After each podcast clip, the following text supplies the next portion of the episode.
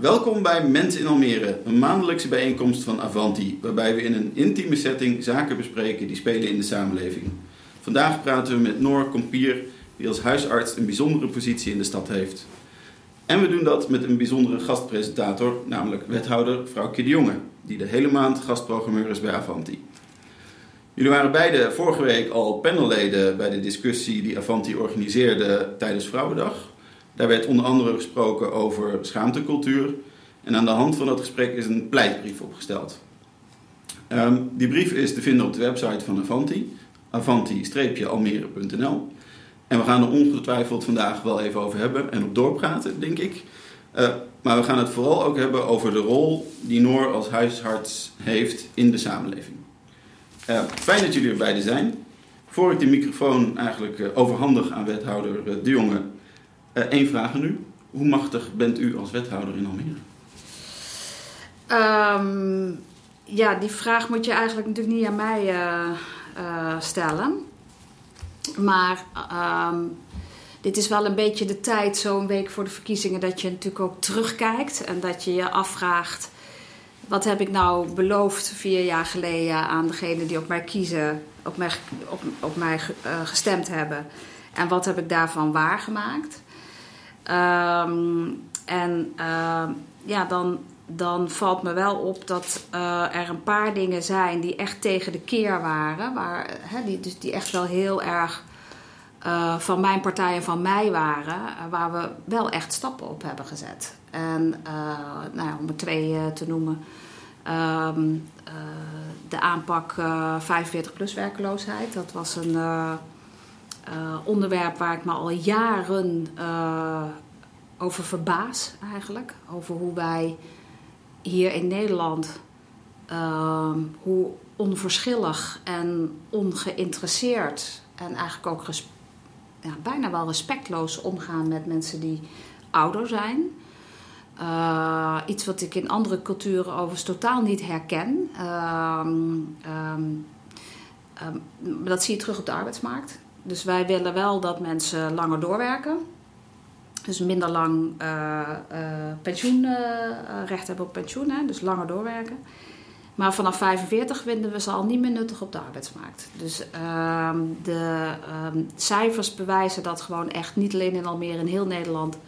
Er wordt echt gewoon gediscrimineerd op leeftijd.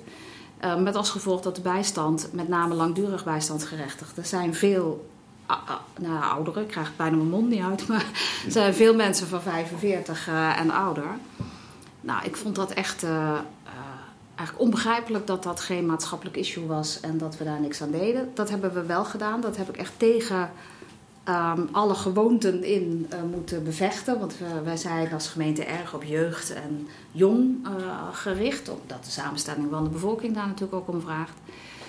Dus dat, hebben we echt bevochten. Ja, en nou uh, hebben we de cijfers. En daaruit blijkt dat we van, dat we van een uitstroom naar werkpercentage van 15% naar 52% gaan. Ja, dat, dat, dat is wel een heel groot verschil. En dat is dus voor heel veel meer Almeerders betekent dat uh, een toekomst met meedoen en werk en een inkomen en weer gemist worden. Uh, uh, ja, dat vind ik mooi. En dan denk ik wel, nou, macht weet ik niet, maar je kan wel echt iets betekenen.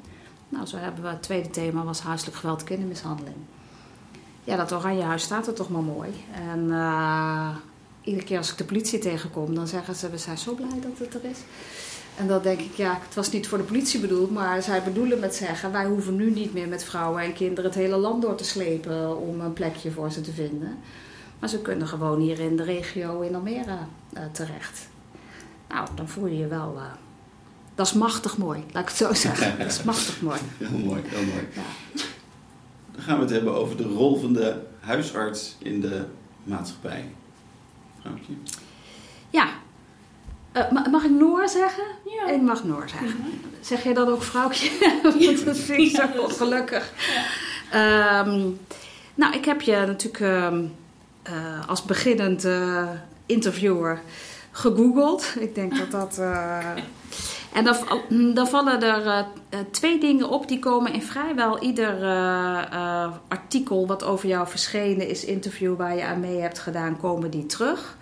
dat zijn, dat, dat zijn twee begrippen: islamitisch of moslima en huisarts.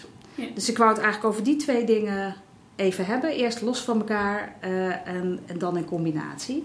Ik begin even met huisarts. Ja. Ehm, waarom ben je huisarts geworden? Je hebt de universitaire opleiding gedaan, je kon van alles worden. Ja, ja, dat heeft te maken met het gezin waarin ik opgroeide. Ehm, ja, we deden als eh, familieleden, er waren meerdere artsen in mijn familie in Pakistan. En daardoor was er, eh, was er vaak sprake van eh, medical camps, die je dan ehm, ergens in een verre dorp hield, waar mensen, waarin een moskee werd omgeroepen dat er vandaag artsen in het dorp zijn. En, eh, ja, en dan werd er daar gewoon. Dus patiënt- cam- camps was gewoon een soort Ja. spreekuur. In, eh, ja, het was gewoon, ja, het was gewoon echt een, een, een spreekuur, maar een gratis spreekuur. Dus als het ware, het waren free medical camps en, eh, in Pakistan. En daar, eh, ja, daar eh, maakte ik kennis mee. En, en ook sowieso, ja, als er dus familiebijeenkomsten waren, dan worden er natuurlijk sowieso vaak over medische zaken gesproken. Ehm, ja, dus ja, je had keuze of je gaat richting geneeskunde of economie, rechten of, of iets van techniek. Dus een universitaire opleiding zou ik sowieso doen. En op een gegeven moment, ja, toen ik eh, steeds verder eh, in mijn middelbare school kwam, ik merkte dat die affiniteit ook steeds groter werd, omdat ik eh, heel graag men- met mensen ook wilde werken. En, en ik, was toen, ik woonde toen in Arnhem. En ik dacht van, iedere keer als ik langs Rijnstaat, het ziekenhuis, met de bus reed, dacht ik van, oh, ik hoop toch dat ik ooit hier mag werken. Ja, ja.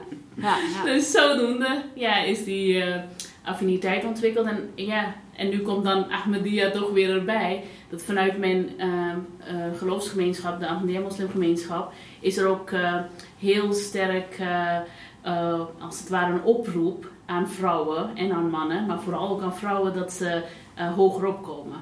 En dat ze ook, eh, ehm, ja, dus als ze, hoe hoog ze kunnen komen wat betreft welke studies ze ook doen. Dus ja, zo ja, ben ik eigenlijk ingegroeid. Is er, sorry, is er ooit een moment in je leven geweest dat je gedacht hebt... eigenlijk wil ik toch misschien ook wel heel iets anders doen? Iets, een hele andere richting op. Nou, ik was in het begin uitgeloot, want studie geneeskunde, Oh ja. daarvoor moet je eh, Ja. inloten. En ehm, toen dacht ik even van, eh, misschien moet ik rechten gaan doen, want communicatief eh, eh, ben ik, eh, was ik toen ook goed. En, en ik dacht van, hé, hey, dat is wel ook een beroep misschien die interessant is voor mij. En ik, ik, dat is ook weer met mensen debatteren of praten. Ehm, en dan, ja, maar uiteindelijk, mijn affiniteit voor geneeskunde was toch zo sterk dat ik dacht van, ja, nee, ik wil het toch eh, die kant op. En eh, ja, en zo, het gebeurde ook zo dat ik gewoon uiteindelijk gewoon in hetzelfde jaar eh, later ingelood werd. Dus ik Ja. werd nageplaatst, dus ik hoefde eigenlijk Oh, niet eens erover ja. na te denken. Hé, hey, maar je zei al, ik reed langs Rijnstaten en dan dacht ik, daar zou ik willen werken. Dat is een ziekenhuis. Ja. Ik las ook in een van de interviews dat je aangaf dat je kinderarts of cardioloog wilde worden, maar het werd huisarts. Ja, want dat, dat kwam in die tijd toen je geneeskunde studeerde. Ja, ehm, dat was toen mijn affiniteit. Maar op een gegeven moment, ja, eh, na studie ga je in, in praktijk werken. Je gaat op verschillende afdelingen, uh, kooschappen lopen. En op een gegeven moment dacht ik, jeetje, ik vind eigenlijk alles leuk. Oh ja. En dan, Ja, dan kom- word je huisarts. Ja, ja, ja. dus op een gegeven moment, en, ja, en, en waar ik ook kwam, eh, ik, ik kreeg ook positieve reacties. Dus ja, wat dat betreft, eh, ja, kon ik overal proberen in te komen. Maar uiteindelijk dacht ik, eh, en, en daarin heeft Almere dan weer wel een rol gespeeld. Dat eh, toen ben ik hier ergens moest ik kooschappen lopen. En op een gegeven moment dacht ik van, jeetje, wat, wat mooi is dit vak. Want je komt eigenlijk alle lagen tegen. En je kan eigenlijk als arts zelf, eh, jezelf zo ontwikkelen dat eh, hoe wil je de mens helpen. Dus je kan eh, patiënten zowel emotioneel helpen als fysiek helpen, maar ook van verschillende perspectieven benaderen. En je kan ook heel sterk in de maatschappij staan. Want ik had toen, ja, ik, ik deed vaak mee met allerlei thema's die in de politiek ook aan bod kwamen. Dus toen dacht ik, hé, hey, dat, dat is wel iets wat, ik, wat heel goed bij me past. En zodoende ja, heb, heb ik me ingeschreven voor, voor die richting. En gelukkig was ik ook vrij snel geselecteerd. Je hebt dus gekozen voor breed, boven generiek, boven specialistisch. Ja, ja, en dat heeft ook te maken met ja, band, uh, hoe je eigenlijk in de samenleving staat. Want uh, als huisarts ben je toch vrij, je kan je in de samenleving vrij sterk ontwikkelen. Waardoor je dus een, ja, een, een goede rolmodel kan zijn. maar ook wat voor de samenleving kan betekenen op, op een ander, andere manier. Zo zie ik mijn beroep. Want dat uh, rolmodel willen zijn, zag ik, zag ik ook op verschillende punten en momenten terugkomen. Dat is kennelijk iets wat belangrijk voor je is. Ja, dat is wel iets wat echt wat we letterlijk uh, met onze opvoeding hebben meegekregen. Dus uh, wij, ik ben ooit als politieke vluchteling vanuit Pakistan naar Nederland gekomen. Ja. Dus mijn ouders hebben ons meegenomen als kinderen. En ehm, ja, toen we eenmaal hier waren, we hebben gewoon in allerlei asielzoekerscentra gezeten, van, van, vanuit het noorden tot in het zuiden. Um, en mijn ouders hebben ons toen altijd uh, gezegd van, je hebt een veilige haven hier gekregen en um, wij willen dat jullie hier zo ontwikkelen uh, dat jullie wat voor dit land betekenen. En, en dat rolmodelstukje komt ook eigenlijk weer daarin voort van, je gaat niet opgeven, je gaat gewoon uh, je omgeving zo meenemen dat, ja, dat er een soort naar, een groei naar positiviteit is. Dus zo doende zijn we als het ware opgegroeid. En hoe doe je dat in de praktijk? Nou, ik, ik probeer zowel in, in, in verschillende petten die ik draag, probeer ik gewoon dat na te leven. Dus als ik bijvoorbeeld als uh, in, in een gesprek met uh, collega's vanuit het gezondheidszorg zou zitten, dan probeer ik daar ook een actieve rol uh, bij te dragen en probeer ik ook uniek te zijn. En dat geldt ook voor als het gaat om als moslima. Ik probeer ook de vrouwen om me heen ook zo ver te krijgen van kijk, je hoeft niet in een slachtofferrol te zitten. Ik heb geen kansen of ja, ik, ik, um, ik heb een achternaam of ik heb een achtergrond, dus ik maak toch sowieso geen kans je kan heel lang in dat gedachte blijven zitten. Maar je moet eigenlijk zelf ervoor zorgen dat je vooruit komt. Dus op, op die manier. Dus dat een paar voorbeelden. Maar ook, ook, ook in je eigen uh, gezinssituatie. Dat je ook probeert van uh, juiste balans of, juist, of, de opvoeding van hoe je twee, in twee samenlevingen als het ware, je geloof en je Nederlandse samenleving, hoe je dat kan combineren. Dus je probeert op verschillende manieren dat mee te geven. Dus het rolmodelschap zit voor jou in, in eh, eigenlijk houding, houding en gedrag. Dus uh, een positieve houding ja. en een open houding, als ik je goed uh, beluister. En een um, vanuit eigen krachten uh, denken en um, haal uit jezelf wat erin zit. Precies, dus dat je capaciteit wat je hebt, dat je die maximaal benut. Dus dat je niet, uh, dat je niet snel opgeeft en dat je uh, probeert eigenlijk uh, iets te betekenen voor de samenleving.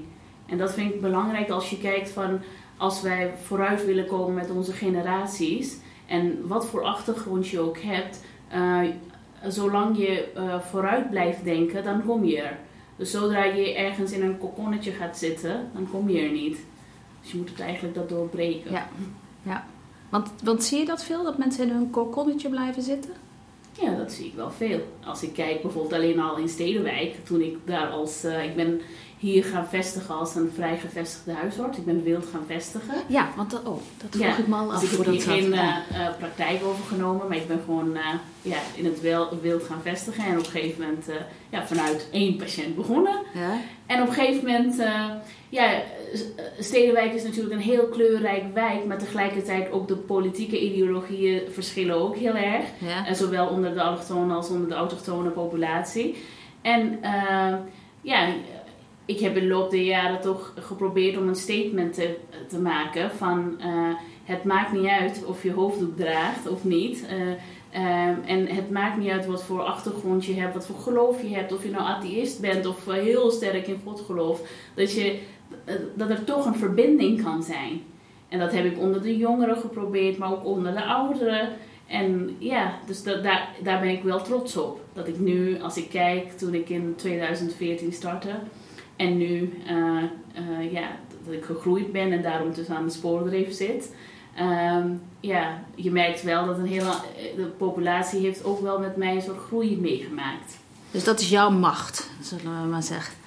Ja, of, of meer een soort. Ja, ik zie het niet als, als macht. Macht vind ik een beetje. Ja, waar, waarom hebben wij daar zo moeite mee? Ja, ja ik vind Mannen vinden dat heerlijk, macht. Ja. We, moeten eigenlijk, ja. we noemen het vrouwen aan de macht en we krijgen het ons mond niet uit. Het is eigenlijk wel ja. Nou, vrouwen aan de macht, dat, dat ja, wel bij mij ja, maar het is Weg van, van jezelf. Ja, ja, dan, ja, ja, Maar echt, echt, of ik echt macht wil uitoefenen, dat is. Ja, dat klinkt bij mij in de oren best wel negatief. Maar het is ja, dat meer bedoel van, ik. Dat is toch wel gek. Ja, ja.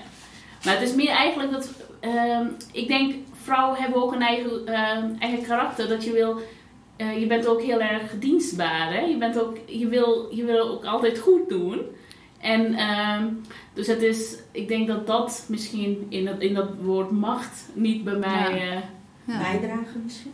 Een grote bijdrage? Ja, ja, ja. Maar bij mij thuis vinden ze mij niet zo dienstbaar hoor. Nee. Dus, Mij ook niet. Nee, hoor. zie je. Nee, leuk, maar uh, het slaat eigenlijk nergens Die op. overal dezelfde rol blijven spelen. Of altijd de ballen omhoog kunnen halen. Soms moet dat ook de ontspanningsmoment Ja, en zijn. soms mag je ook een bal laten vallen. Ja, precies. bedoel, Ja, Maar je mag ook een keertje ontspannen, toch? ja, Waardoor jij ook weer oplaadt. ja. Ja, maar misschien is het zo dat we macht om de, ma de, de- dat je wel dingen voor elkaar wilt kunnen krijgen. Oh ja, daar heb je macht voor nodig. Ja. Maar dat macht om de macht niet zo ons ding is. Dan, eh, dan- dat zou Ja. kunnen. Ja, we daarom lastig vinden om de... macht hebben wij eh, heel anders gezien. Terwijl dit een zachte vorm van macht is. Maar ook wel een, een mooie macht is. Die want alleen dan, hè, je hebt je een bepaalde positie, kun je dan die kar meetrekken. Ja, het is de zachte Maar vorm kijk, zeg maar, je, je opstellen als slachtoffer. Hè, want daar, eh, je noemde even ehm, dat slachtoffer, de slachtofferrol die mensen in jouw eh, omgeving soms kiezen. Ja. Eh, dat is natuurlijk ook een macht, maar dat is eigenlijk een hele negatieve macht. ja. Ja. Eh, waarom noem je die specifiek? Eh, bedoel je slachtoffer? Ja? Ja, omdat... Als in je analyse van, nou ja, daar zit een punt. Ja, omdat ik dat, dat zie ik dus in verschillende groeperingen. Niet, niet per se echt alleen mensen vanuit mijn achtergrond, maar meer in het algemeen zie ik dat mensen, eh, en dat is misschien ook een mens eigen, Mhm. eh, dat mensen soms gewoon eh, eh, op een gegeven moment in een hoekje gaan zitten en dan alleen maar klagen. Of ja, eh, uiteindelijk uh, de vraag is, wil je je wel uh, verder ontwikkelen? En ja, dus da daar, daar heb ik wel soms moeite mee. Of eigenlijk ja. vaak moeite mee, want ja. ik, ik, ben juist heel erg ambitiegericht. Dus ik zou zeggen, vrouwen met ambities, ja, daar krijg ik energie van. En ja, dus dat is... ehm, ja, dat, dat is voor mij dan wel echt altijd een punt. Dat als ik om me heen uh, maar enig vorm van uh, opgeven zie, dat ik dan denk van jongens, kom op, we kunnen het. Je hoeft, niet, uh, ja, je hoeft niet te denken dat er geen kansen meer bestaan. Misschien heeft het ook te maken met mijn eigen achtergrond, dat je komt vanuit een hele hoge status in de maatschappij. in, in, in, in Pakistan. Ja, dus ja. je komt in een, bewijzen van, je moet in verschillende, als je in een asielzoekerscentrum leeft, dan betekent je eigenlijk ja, helemaal niets. Je bent helemaal niets in de samenleving. Dus misschien omdat ik in mijn, uh, mijn jeugd dat meegemaakt heb, waardoor ik denk van uh, jongens, uh, ja, er liggen genoeg kansen. Dus dat is, dat is ook waar, misschien dat ik daardoor wat allergisch ben voor opgeven. Want, want, want vertel eens over, we komen zo nog wel even terug op hoe, hoe het is om huisarts te zijn in, in Stedenwijk, of eigenlijk in Almere. Hè? Ja. Um, maar nu even het, uh, het uh, islamitische stukje. Um, jij vertegenwoordigt een, uh, of jij maakt deel uit van een bijzondere geloofsgemeenschap, als ik het goed begrepen heb. Er was een reden waarom jullie moesten vluchten uit Pakistan. Kan je daar wat vertellen? Ja, ja. Nou, ik ben lid van de Ahmadiyya moslimgemeenschap, of Ahmadiyya Moslim Jamaat. En we zijn eigenlijk internationaal de grootst groeiende moslimgemeenschap ter wereld. Um, en verschil wat uh, uh, wij hebben en de rest van de moslimgemeenschappen is dat uh, profeet Mohammed met hem had aangekondigd dat net zoals de christenen en de joden um, en andere uh, geloven, dus met, maar met name net als de, de christenen en de joden, zullen de moslims ook verdeeld raken. Dus hij had aangekondigd dat op een gegeven moment moslims zullen een tijd uh, meemaken waarin ze eigenlijk uh, heel ver van hun eigen leer zullen staan. En, uh, en op dat moment, wanneer dat zover zou komen, zou een persoon komen die eigenlijk al um, alle leer als het ware, wat, wat eigenlijk het lichtbron was, die zal hij weer herstellen. Dus het, het zou eigenlijk weer de, de essentie van de islam zou weer terugkomen. En men zou eigenlijk alleen maar over halal en haram aan het spreken zijn. En eigenlijk de liefde voor God uh, vergeten zijn. En die persoon zou dat weer terugbrengen. En dat zou eigenlijk 1400 jaar na hem gebeuren. En dat zou eigenlijk ook de tweede personificatie zijn van profeet Jezus, vrede zijn met hem. Dus zo is het eigenlijk in de Koran en in de, in de gezegden van de profeet benoemd. En als het ware, we zien gewoon in heel veel geloven, bij, bij Hindoeïsme, uh, maar ook bij, uh, als je kijkt naar andere geloven, dat je altijd wordt gesproken over de laatste dagen en de wederkomst van de Messias. En wij uh, behoren tot een moslimgemeenschap die gelooft dat de wederkomst is al geweest. Um, en wij geloven dus in die persoon die dus reformatie heeft gebracht. En wij streven ook, daarom staan wij ook ervoor dat als je als moslim goedheid wil uitstralen, dan moet je jezelf veranderen. Dus je kan niet uh, met zwaard uh, mensen gaan slachten en zeggen dat dat de islam is. Je kan niet um, alleen maar aanvallen met, of niet alleen maar absoluut niet aanvallen met geweld. Maar het gaat erom dat je, dat je jezelf, de grootste jihad die er is, dat is jezelf veranderen. En als je jezelf verandert, verandert de omgeving mee. En, en deze dus dan twee zijn we weer een beetje bij je rolmodel, of niet? Ja. Ja, eigenlijk wel. Hè? Ja. En dat zijn die twee, twee belangrijke punten waarin, eh, waarin bij de wet in, eh, in Pakistan eigenlijk eh, is, het, is Ahmadiyya moslimgemeenschap verboden. Dus wij mogen onszelf niet moslim noemen. Omdat wij geloven dat er na profeet Mohammed vrede zij met hem een andere, eh, iemand anders is gekomen. Mhm. Eh, hoewel wij zeggen dat dat is iemand die onder zijn lijn is gekomen. Eh, dus, en dat is zo ver gegaan dat op een gegeven moment in Pakistan is er gewoon eh, eh, wetgeving gekomen en mochten de Ahmadis gewoon eh, niet meer naar universiteiten. Ze, ze, als, zij, als ik bewijzen van zou zeggen ik ben moslim, dan hangt er gevangenisstraf of doodstraf. En zodoende ja, zijn wij gevlucht. En wat je, ja, wat je net zei van dat rolmodel zijn, dat is iets inderdaad wat ik Ja. met geloof ook heb Ja, ja, ja. meegekregen. Van verandering op de wereld kan je alleen brengen door jezelf te veranderen. En ehm, vervolgens maakte je de stap eh, hier opgroeiend naar het worden van de, de enige islamitische huisarts van Nederland? Of, eh, of denk ik dat alleen? Ik kon niet verder vinden. Ik heb gegoogeld islamitische Nee, huisarts. Iedere keer genoeg. jouw naam. Van iedere keer, oh dan ben je de bekendste. Dat, kan, dat kan ook, dat kan ook. Dat kan, nou, of misschien, ja, dat, dat zou kunnen, maar ik ben niet de enige moslimhuisarts. Er zijn veel meer. En er zijn ook sowieso in het algemeen ook veel meer moslimartsen ook in Nederland.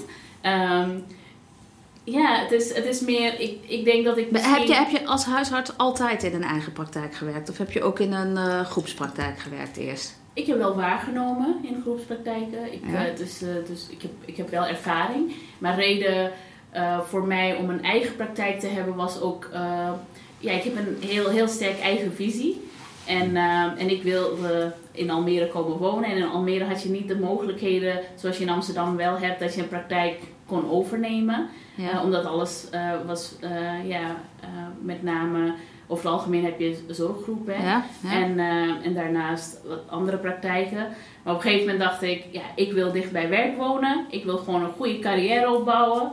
En ik wil ook goed eh, ja, aanwezig zijn voor mijn gezin. En ik wil een eh, sterke rol in de samenleving spelen. En Almere had ook eh, voor ons allebei, dus voor mij en voor mijn partner, ook een soort energie, een soort bruisend iets. Het is een heel, wij ervaren het als een heel ondernemend stad. En dat was ook voor ons de motivatie geweest van wij gaan iets betekenen voor Almere. Ja, dus zodoende ja, zijn we eigenlijk uh, hier verder gegroeid. En vond je, uh, speelde, want je wil iets betekenen voor Almere, dus uh, vond je dat ehm, de manier waarop jij huisarts wilde zijn iets was wat er niet was en waar wel behoefte aan was? Ja, dat vond ik wel. Ja. En waar, waar leid je dat uit af? Nou, dat, dat heeft ook te maken met de mentaliteit in het zorg algemeen. Hè. Je, je merkt gewoon, zorg is steeds eigenlijk een soort heel erg een uh, productiefactor in, in zichzelf aan het krijgen.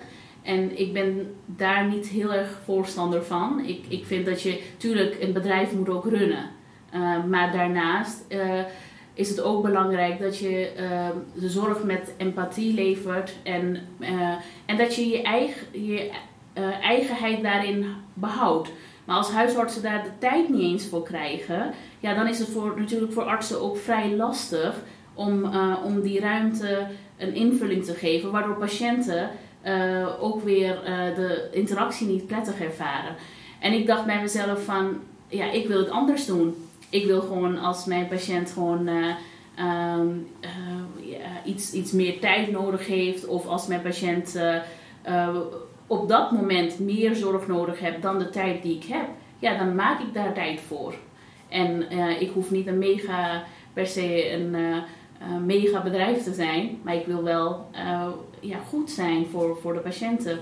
Ja, dus, dus je wilde meer tijd en aandacht kunnen, kunnen ja, geven. Ja, en daarnaast ook wat, wat we, waar we net over hadden, dat je aandacht hebt voor, van wat voor ontwikkeling heeft zorg nodig. Uh, dus bijvoorbeeld, stel dat je in een specifiek wijk uh, woont of leeft uh, of werkt, dat je, dat je heel goed kan aanvoelen.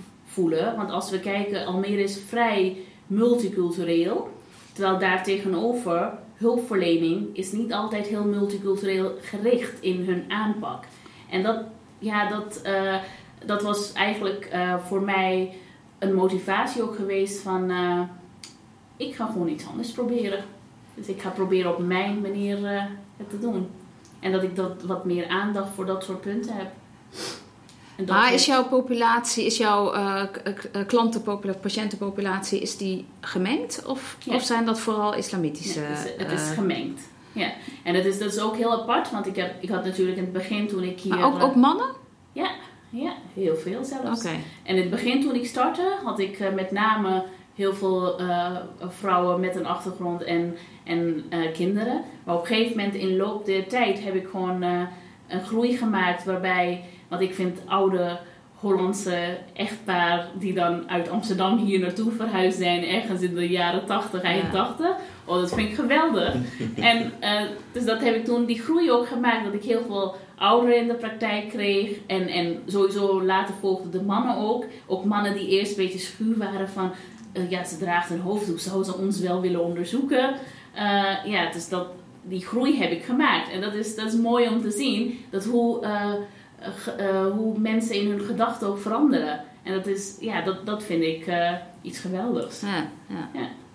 Nou las ik wel een artikel ehm, van nog een jonge Noor die geïnterviewd werd over de vraag of de VU gescheiden fysiek onderzoek of lichamelijk onderzoek moest gaan inrichten.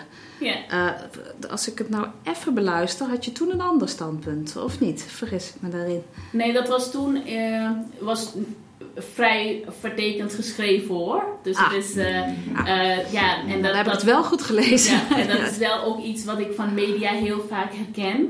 dat, dat vaak gewoon in de loop der jaren ja, heb ik dat wel gemerkt. Dat media vaak wel iets anders beschrijft dan wat gezegd is. Uh, als ik kijk naar lichamelijk onderzoek van patiënten. Uh, ik ben een arts en ik onderzoek zowel mannen als vrouwen. Ja? Maar andersom, als jij uh, een patiënt bent of als je meedoet met een onderzoek bij wijze van, dan vind ik dat je wel de keuze uh, moet en mag hebben uh, van wil je door een man gezien worden of wil je door een vrouw gezien worden. En dat is iets wat, um, wat niet echt specifiek voor alleen mensen met een religieuze achtergrond uh, uh, een wens is. Maar dat zie ik ook in het algemeen bij, bij vrouwen in het algemeen die niet per se een achtergrond hebben, willen, willen dat ook. Soms willen ze gewoon niet bij een vrouwelijke of mijn mannelijke arts onderzocht worden. En mannen andersom ook hebben uh, die wens. En ik vind dat dat mag er zijn. Uh, maar andersom is het absoluut niet dat vanuit mijn geloofsovertuiging of vanuit mezelf uh, dat ik daarin een differentiatie maak. Want voor jou, wanneer, wanneer ik in functie van arts ben, er ligt een patiënt voor me en, en die moet ik behandelen. En die moet ik goed onderzoeken. Hmm. Zo zie ik het.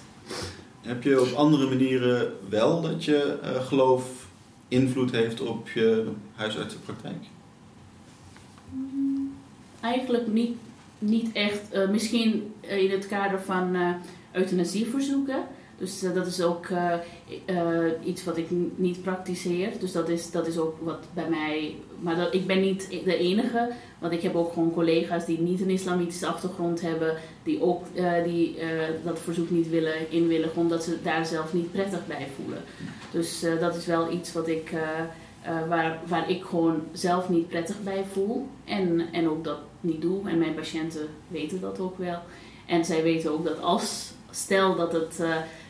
Stel dat ze die wens hebben, dat er ook mogelijkheden zijn waar ze dat wel kunnen doen. Ja. Hey, want uh, hoe is het om. Ja, je zet jezelf als islamitische huisarts neer, dus dat neem ik dan maar even over. maar hoe, hoe is dat in Almere? wat, wat zie je aan. Hè, want je wil wat betekenen voor de samenleving. Wat, wat zie jij nou waarvan je denkt, daar gaat iets niet goed? Ja, even op, terugkomend op je formulering. Ik zie mezelf echt als, uh, niet, niet echt als uh, islamitische huisarts. Ik zie mezelf in rol van huisarts en ik zie mezelf in rol van een moslima. Als ik in rol van huisarts ben, dan ben ik eigenlijk uh, niet direct gewoon met mijn geloof ook betrokken. Vanuit die visie wel. Maar het is niet zo dat ik dat, dat heel sterk invloed op mij op die manier hebt. Positieve invloed is er wel, want vanuit de islam moet je dienstbaar zijn als arts ook. Hè? Je moet gewoon wat je, wat je kan doen, moet je voor je patiënt uh, betekenen. Maar ik, ik definieer mezelf niet uh, als islamitische huisarts. Ik zie mezelf als een professional. En daarnaast is natuurlijk wel, ja, ik, ik ben moslima. Uh, ik heb een achtergrond, ik ben, ik ben, een, ik ben opgegroeid in, in Nederland als moslima. Dus dat, uh, dat heeft wel een sterk invloed hoe ik in samenleving sta. En, um, en dat, dat ik dat wel mooi vind om dat twee te combineren. En wat zie ik dan als ik terugkomend op jouw vraag? Van wat zie ik? Ja, wat, wat, ik, ik denk, ik formuleer het ook een beetje zo, omdat, maar misschien uh, klopt het niet hoor. Um, dat ik ook begrijp dat je eigenlijk niet alleen voor stedenwerk werkt, maar voor heel Almere. Mm. En dat met name uh, moslima's graag naar jouw praktijk toe komen, omdat ze uh, dat prettig vinden. Ja, dat, dat, is, dat klopt niet helemaal. Dus dat is, wij hebben dat natuurlijk... is jammer voor je productie, ja. overigens. Ja. Nee, dat, het is wel zo dat moslimen graag eh, naar mijn praktijk komen, maar er komen ook gewoon niet-moslims ja, naar dat, mijn praktijk. Ja, dat gaf je net al aan. Dus, het is, het is, dus ik, uh, in mijn uh, professionaliteit definieer ik me gewoon als een huisarts met een bepaald visie. En uh, ja, daarnaast natuurlijk omdat, er, omdat ik bepaalde, uh, zelf een bepaalde achtergrond heb, uh, dan kom, krijg je natuurlijk wel bepaalde populatie ja. naar je toe. En ik probeer dan uh, daarin wel een rol te spelen. Hoe ga ik, als er bepaalde specifieke problematiek op dat gebied is, hoe kan ik dat oplossen of hoe kan ik een bijdrage leveren om iets ervoor te bedenken? Waar bijvoorbeeld andere collega's of uh, andere hulpverleners, uh, waar ze misschien uh, waarin ze vastlopen of waarin ze vragen hebben of tools nodig hebben. Dus dat is, dat is meer hoe ik, ja. hoe je zou kunnen zeggen van hoe ik probeer dingen aan te voelen. Want ik kan me wel voorstellen, huisarts is. ik, ik heb zelf lang in een ziekenhuis gewerkt en dan heb ik echt de transformatie wel gezien van huisarts. Dat, nou, dat was echt een beetje zielig, want dat waren mislukte specialisten. Hè? Dan, dan, dan werd je huisarts. Uh, tot uh, uh, hè, naarmate de doorverwijzen en die samenwerking eerste en tweede lijn belangrijker werd, zag je ook um, dat ook aan de kant van de tweede lijn echt het respect voor huisartsen groeide. tot specialisten die zeggen, nou dat is eigenlijk het moeilijkste vak wat er is, want daar krijg je echt alles en je moet een heel goed um, instinct hebben. Een, Mhm, eh, een gut feeling van is dit oké of is dit niet oké. Ehm, eh, dus, dus huisarts is een heel erg breed eh, vak, maar ook kent natuurlijk veel combinaties van sociaal-economische problematiek die medisch vertaald worden. Kan jij daar wat over zeggen? Ja, dat, dat is zeker zo. Want ik merk bijvoorbeeld, ehm, het, is, het is in loop der jaren is het vrij ehm, eh, van een breed vak ook een complex vak geworden. Ehm, je merkt ook dat je, eh, eh, wanneer je dit beroep uitoefent, moet je ook vrij sterk in je schoenen staan.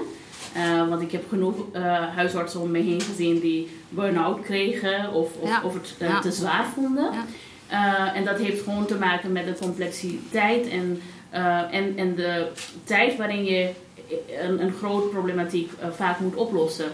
Maar wat ik vooral zie, als ik een voorbeeld mag geven, eh, je, je merkt ook als in de samenleving ehm, maatschappelijke problemen niet goed opgelost zijn door bijvoorbeeld eh, binnen beleid van een gemeente, daar, daar krijgt een huisarts wel wat van terug. Dat is, dat is een feit. Dus als wij merken dat het onderdeel GGZ-zorg in een gemeente niet goed functioneert, nou, dan, dan eh, ja, wordt het wel drukker op je spreekuur. Ja. Hetzelfde geldt voor als er schulden toenemen, Ja. krijg je ook hetzelfde effect. Of als er te veel alleenstaande moeders zijn, of als er te veel. eh, ehm, als er problematiek is, is rondom radicalisering, of als er problematiek is rondom asielzoekers. Dus dan, dat, dat merk je wel. En, maar dat vind ik juist een uitdaging. En dat, is, dat maakt mijn vak ook zo mooi, dat los van ehm, dat mijn sprieten, dat, dat, medische gut feeling, ook eh, constant eh, eh, wakker moet zijn, scherp moet zijn, is tegelijkertijd ook kan ik maatschappelijk ook dingen aanvoelen. Waardoor ik dus ja, bij zo'n bijeenkomst zoals nu, maar ook in andere bijeenkomsten, daar een actief input geven en hopen dat daarmee in de toekomst wat gedaan wordt. Ja. Is er eh, de laatste jaren in Almere, heb je daar gemerkt dat er bijvoorbeeld bepaalde tendensen waren dat je, die je terugzag in jouw praktijk? De, de, van de voorbeelden die je nu net noemde. Nou, je merkt wel dat bijvoorbeeld het feit dat de zorgverzekeringen eh, hun regels aanscherpen, eh, dat er bijvoorbeeld mensen gewoon hun medicatie niet ophalen omdat ze het gewoon niet kunnen betalen. Je merkt ook dat mensen bijvoorbeeld eh, eh, eh, niet naar GGZ gaan omdat het ook weer een kostenplaatje is. Dus als als ze een psycholoog nodig hebben. Maar wat je ook ziet is daar tegenover dat er lange wachtrijen zijn. Eh, waardoor dus eh, patiënten steeds met, met, met dat problematiek waarvoor ze eigenlijk eh, een gespecialiseerd hulpverlening moeten krijgen, dat ze dan ja, eigenlijk ergens tussenin belanden tussen huisarts en de specialist. Ehm, wat je ook ziet is, eh, ook als je merkt van in het algemeen eh, problemen rondom eh, schuld, schuld of schuldopbouw, Ja. dat je daarvan ook weer terugmerkt. Dus het is, en je merkt dat het impact heeft op het, op het lichaam van mensen. En dat is, ja, dat is, dat is vrij zwaar en ook maar triest om te zien. Maar dat is, ik denk dat daarin kan huisarts in samenwerking met, met de gemeente wel, en zeker nu dat wijkteam opkomst is, ik, eh, ja, ik hoop dat wijkteam wat groei eh, door zal maken. Dat je daarin wat eh, rol kan spelen van hoe, hoe kunnen wij die problemen oplossen of beter begeleiden. Want een voorbeeld is bijvoorbeeld dat wij, dat ik op een gegeven moment een vraag kreeg van wij komen tot een bepaalde deel van de populatie komen wij gewoon niet binnen. Eh, Hoe, hoe erg moeite we ook doen, we komen niet binnen. Ja, natuurlijk kom je niet binnen als je vanuit een hele andere perspectief eh, binnenkomt. Ook, ook wat ik laatst toen ook bij die bijeenkomst noemde van ehm, als je hulpverlening in, in het jeugdzorg wil geven, maar je hebt heel erg, eh, misschien niet eens per se ehm, dat je bevooroordeeld bent, maar ergens intern heb je enige vorm van vooroordeel, kan dat heel erg eh, negatief eh, of negatieve sfeer uitstralen, waardoor iemand die eigenlijk hulp nodig heeft, nog meer zal weren en op een gegeven moment eh, in problemen zal komen. En daarin vind ik wel één ernstige opmerking die ik ook wil maken. Ik was een keertje met een gemeente een gesprek over radicalisering. Ja? En ik vond het toen vrij heftig wat ik hoorde van een medewerker van gemeente met wie ik dus een afspraak had. En die zei van, eh, eh, eh, wij gaan gewoon, eh, wij, wij willen eigenlijk helemaal niets doen voor radicalisering. We willen het gewoon laten gebeuren.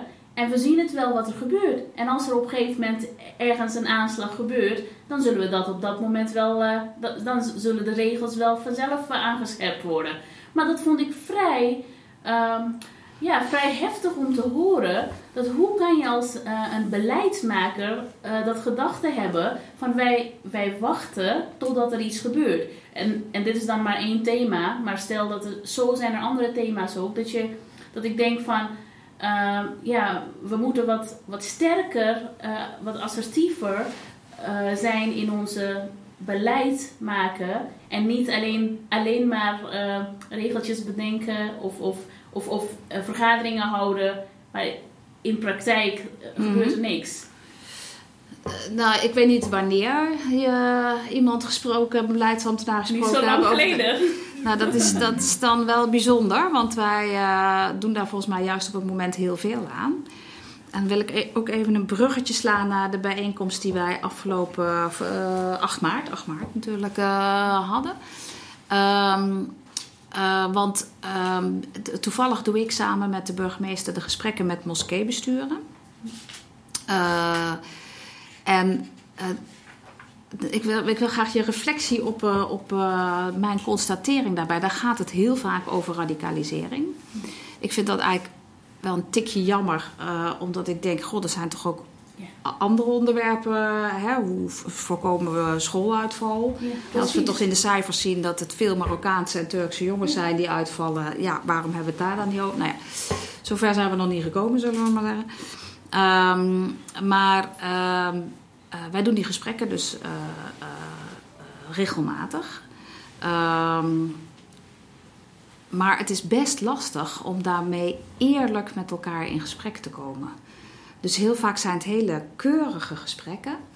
Ehm, waarbij volgens mij eh, gezegd wordt waarvan, waarvan men denkt dat wij het graag willen horen. En je maakt allerlei afspraken over eh, gastpredikers in moskeeën. Je gaat uit elkaar. We eten een eh, speciaal besteld halal hapje. En we gaan uit elkaar. En op zondag staat er ineens weer eh, iemand die op die lijst staat, eh, bekend als haatprediker in een van die moskeeën. Ja, dat gebeurt één keer, dat gebeurt twee keer. Maar snap je dat je de derde keer wel eens denkt: man, wat zitten we hier eigenlijk te doen? Ehm, doen wij dan iets niet goed? Of wat gebeurt wat, als je dit nou even voor waar aanneemt? En dus is vast allemaal nuancering op aan te brengen. Maar, en we zijn, moet ik ook eerlijk bij zeggen, we hebben volgehouden. En het gaat wel langzaam, maar zeker steeds een stapje beter. Ehm, maar wat, wat voor tips heb je voor ons? Laat ik het zo zeggen. Wat voor tips? Nou, dat is... Dat, Want radicalisering is, ik herken dus je verhaal in die zin niet. Hè? Het zal ongetwijfeld gebeurd zijn, maar ik herken het niet. Eh, omdat we daar juist heel veel mee bezig zijn. En ja, proberen om ook eh, elkaar goed te vinden. Om de eerste signalen gelijk op te kunnen pikken en daarop te kunnen handelen. Ja, ja. Ik, ik vind het sowieso heel mooi hoor dat, dat wij eh, bijvoorbeeld zo'n gesprek zoals wij bij Avanti voerden, wat, wat ook op een gegeven moment eh, heel veel losmaakte. Hè.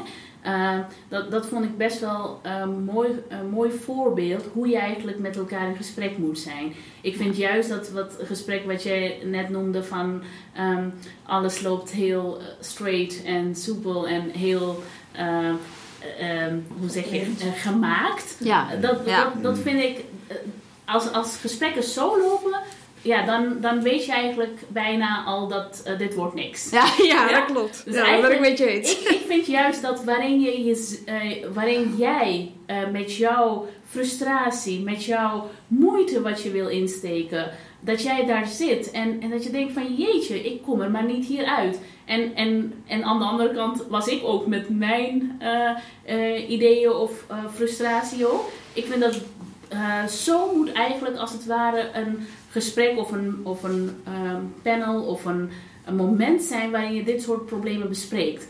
En daarbij is wat jij net al noemde van wij, inderdaad, wij praten in Nederland wel heel veel over radicalisering. Maar wat doen we eigenlijk ehm, op, op, op het gebied van preventie wanneer het gaat op veel, op veel jonge leeftijd? Dus als het gaat, inderdaad, wat jij net noemde, van uh, uitval op middelbare scholen. Of uh, wat gebeurt er wanneer, uh, op, op, als het gaat om op basisschool, wat gebeurt er allemaal? En daarin vind ik ook nog, um, is het ook belangrijk dat leerkrachten het verschil ook uh, uh, aan moeten kunnen voelen of ze moeten getraind worden daarop. Uh, dat, je, dat, dat niet ieder kind die een Marokkaan is of die een islamitische achtergrond is, is vrij, ehm, vrij zeker een kind van een radicaal ouder. Dus dat, ik, ik noemde toen ook een voorbeeld hè, van ik ben nu ja. meer dan 20 jaar in Nederland. En het valt mij, en het doet me ook pijn, van dat het nog steeds, ik krijg precies dezelfde vragen die ik al die jaren heb beantwoord. En ze worden, uh, het, is, het is als het maar, en ik vind het niet erg om ze te beantwoorden, maar ja, ik denk dan wel van, jeetje, zijn, hoe, wat voor groei maken we in dit land door? Dus het zou mooi zijn om juist, uh, wat Avanti dus ook organiseerde, maar ik hoop dat we nog groter kunnen organiseren, waarin mensen open en eerlijk kunnen praten. Waarin meerdere partijen, of het nou aanhangers zijn van PVV, of, of het nou uh, islamitische achtergrond hebben of een christelijke achtergrond, dat ze allemaal bij elkaar kunnen zitten en gewoon open kunnen praten. Ik, ik, nog een voorbeeld wat ik je kan geven. Ik heb bijvoorbeeld bij ons. Uh, um, uh, ik, ik, behoor tot een moslimgemeenschap en we hebben, we hebben programma's. En ik heb een paar keer persoonlijk, en niet alleen ik, maar ook andere leden van de gemeenschap, zijn gewoon naar PVV gestapt om hen gewoon uit te nodigen. Gewoon niet niet per se van om elkaar aan te vallen, maar meer van laten we met elkaar in gesprek. Hoe kunnen wij met respect, hoe kunnen we voor elkaar begrip hebben? Nou, niemand verschijnt. En, en eentje riep zelfs van als u mij nog een keer uitnodigt, ja, dan, uh, uh, dan ga ik de beveiliging erbij roepen. Ja, dat is vrij triest toch? En ik vind dat we, wij zijn in Almere sterk genoeg en slim genoeg om dit anders aan te pakken. Ja, daar ben ik het echt helemaal mee eens. nee, echt maar, want het is echt vaak heel erg. Uh, de, de discussie is zo gepolariseerd ja. dat je deugt of je deugt niet. Dat je bent ontzettend bang om niet te deugen. Ja. en dat, nou, de, voordat je het weet, is dat het geval. Dus, uh, terwijl er zijn ook best veel dingen waar je eigenlijk gewoon nieuwsgierig naar, uh, naar bent. Maar ook, um, nou ja, je noemt het al frustraties ja, ik weet niet of ik nu nog in mijn rol als interviewer zit, eerlijk gezegd. Maar, maar ik was een tijd geleden, mijn buurvrouw is Marokkaanse, is getrouwd met een Nederlandse man. En uh, die, die was, stond toevallig, werd mijn buurvrouw, ze stonden buiten, hadden het huis gekocht. En ik liep naar buiten en mijn kinderen liepen mee. En die zeiden, toen ze hun kinderen zaten, hé, hey, wij kennen jullie. En uh, toen bleek dat, zij, uh, dat ik eerder bij een iftar was geweest uh, van hun, van no nodig je buren uit. Ja, ja, ja, en die woonde in tussen de Vaart Noord toen. En nou, bij, nou kwam ze dus stom toevallig naast mij wonen. Dus nou, dat was grappig. En toen nodigde ze me weer uit voor de, voor de iftar als buurvrouw. Nou, dus ik ben daar natuurlijk weer geweest. Want ik vind dat een mooi, mooi gebaar. Ik vind dat ook een mooi principe. Um, en ik, ik zat aan, uh, aan een tafel en uh, het, nou, het, eten was fantastisch en de gastvrijheid was fantastisch. En we hadden alle kinderen bij ons. Ik had uh, trouwens de burgemeester ook meegenomen. um, en nou, hele, er was een voorganger die het een en ander uitlegde over nou, wat het suikerfeest inhield, wat een iftar inhield. nou, en nou, allerlei gesprekken over wat het was om, om ja, wat wat de islam inhield en hoe het was om moslim te zijn in Nederland. En toen begon ik op een gegeven moment over, maar snap je waarom um, voor ons zo'n Zwarte Pieten discussie echt heel ingewikkeld is? Omdat ik vier dat feest met hart en ziel. Ik vind het een prachtig feest. Ik vind het ontzettend leuk om aan de hand van gedichten en surprise, van die kleine grappige soms vervelende dingetjes van je kinderen, van je man, van je moeder, uh, om die zo eens speels aan de orde te stellen. Je moet echt nadenken over de mensen met wie je leeft. Dat vind ik heel mooi aan, dat, uh, aan, aan Sinterklaas. Nou, het geheim vind ik heel leuk. Dus het is een feest wat ik met heel veel plezier vier. En ineens Is dus- is er allemaal gedoe op? Ben ik racist? En dan ben ik.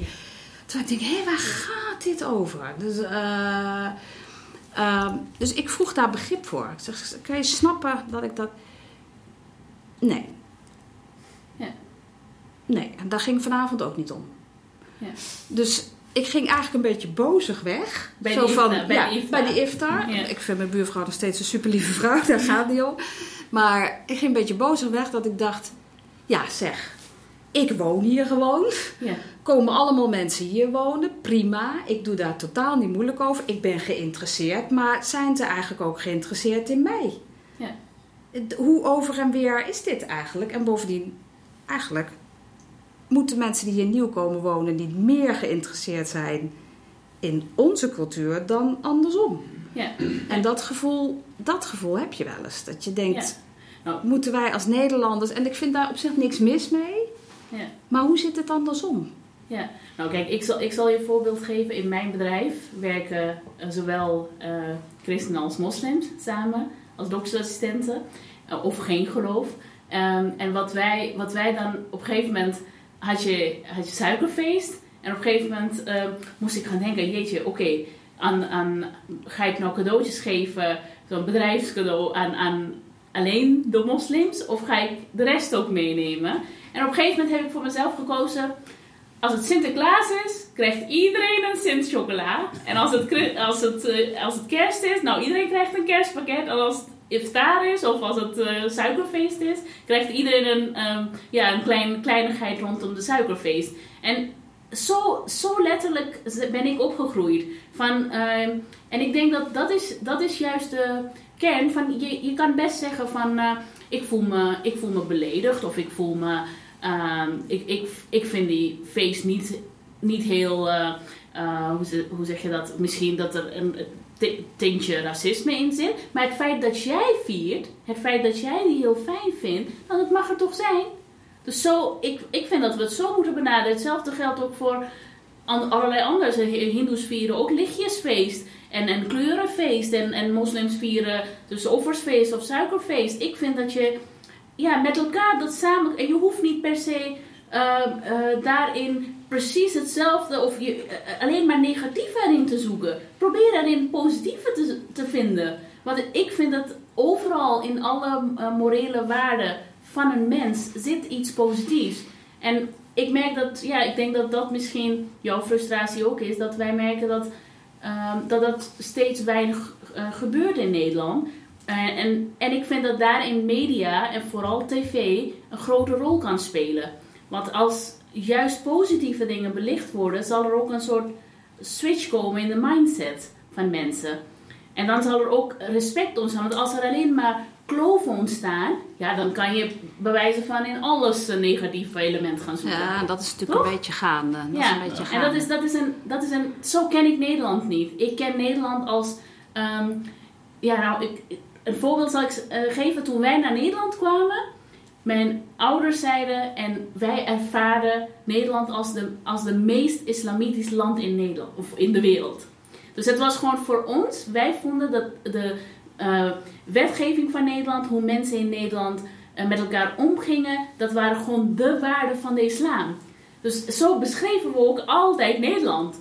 Dat, dat als er een islamitisch land ergens bestaat, dat is Nederland. Zo, zo gingen we altijd met elkaar eh, eh, dit bespreken. En ik vind in de loop der jaren, ja, die tendens van heel erg kloof en eh, in, in, groepjes nadenken, dat, dat vind ik gewoon niet passen bij Nederland. Zo is Nederland niet ontstaan. Wij zijn juist ontstaan uit een, uit een, uit een hele vrije gedachtegang.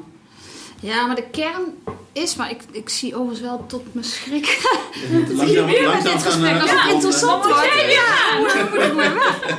Dus, eh, eh, ja, de, de, ik- denk dat het ook wel te maken heeft met eh, toch een soort basisvraag.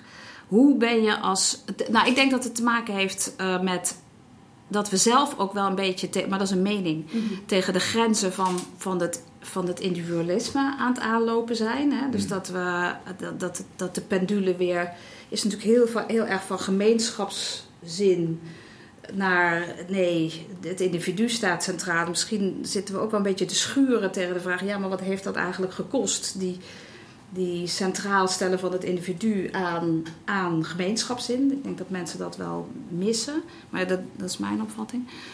Ehm, maar dat gevoegd bij de vraag als tolerantie uh, in de echte betekenis van het woord, dus niet onverschilligheid, maar echt met respect en, en uh, interesse mm. de ander zijn ding laten doen.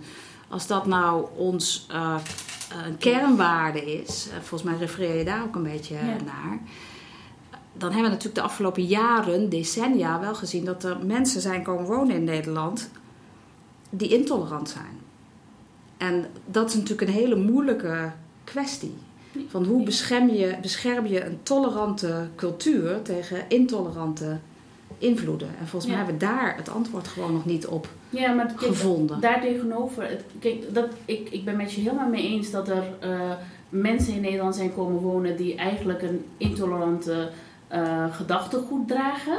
Uh, en, maar tegelijkertijd, uh, mensen die, dus de inheemse mensen, de bevolking, die is ook intoleranter geworden in de loop der ja, jaren. Dat heeft elkaar. En, uh, ja, en laten we, niet, laten we niet vergeten, dus ja, in de jaren 30, 40 is die intolerantie hier, hier ook geweest. Dat waren, dat waren ook de, de geboren en de getogen Hollanders. Dus, en ik vind dat dat is iets wat in de samenleving, daar speelt dus overheid uh, en algemeen alle mensen, die spelen daarin wel een grote rol. Dat hoe gaan we zorgen dat die, uh, juist dat intolerante ten, tendens wordt tegengegaan door juist gesprek open te laten gaan. En dan, dan refereer ik weer niet gemaakte gesprekken, maar meer gewoon echt open gesprekken. Dus niet, niet dat gemaakte integratie. Ik vind, als je in dit land komt wonen, dan moet je Nederlands spreken. Ja? Dan, dan moet je, uh, dat, is, dat is de basisprincipe, wil je met iemand kunnen communiceren. Ja. Uh, Anders ga je elkaar nooit begrijpen. Ja, tegelijkertijd, als je zegt van, uh, kijk, als je vanuit de islam bekijkt, of nou tegenover jou een moslim zit, of tegenover jou een moslim zit die zichzelf weer, die, die niet meer voor islam kiest. Ja? Of tegenover jou een christen of een atheïst zit. Vanuit de visie van de islam moet je die persoon respecteren. Ja? Ook als het gaat om discriminatie. Wat voor kleur je voor je hebt, moet je uh, uh, met respect behandelen. En andersom is het natuurlijk, als je kijkt naar de Nederlandse wetgeving of normen en waarden waarmee inheemse bevolking opgegroeid is, zijn ook dezelfde kernwaarden. En daar naartoe moeten wij, we moeten daarin meer verbinding zoeken. En dat, dat gebeurt te weinig, dat gebeurt te gemaakt, dat gebeurt allemaal um, op het oppervlak. En niemand, ja, niemand wil daar. Uh, je moet eigenlijk daarin een soort breuk maken. Hmm. Zullen we nou, dat gaan doen? Maar uh, niet vandaag, maar... Ja, het is duidelijk, er is weer uh, meer dan wij, wij, wij nodigen om, onszelf uit voor een nieuwe podcast. Avanti gaat gewoon vaker deze podcast zo organiseren. vandaag gaan we afronden. Hartstikke bedankt voor jullie aanwezigheid. Noor, vrouwtje, iedereen hier. mensen thuis bedankt voor het luisteren. Volgende maand zijn we er weer, dan op donderdag 19 april. En dan gaan we in gesprek rondom het thema generaties. Graag tot dan.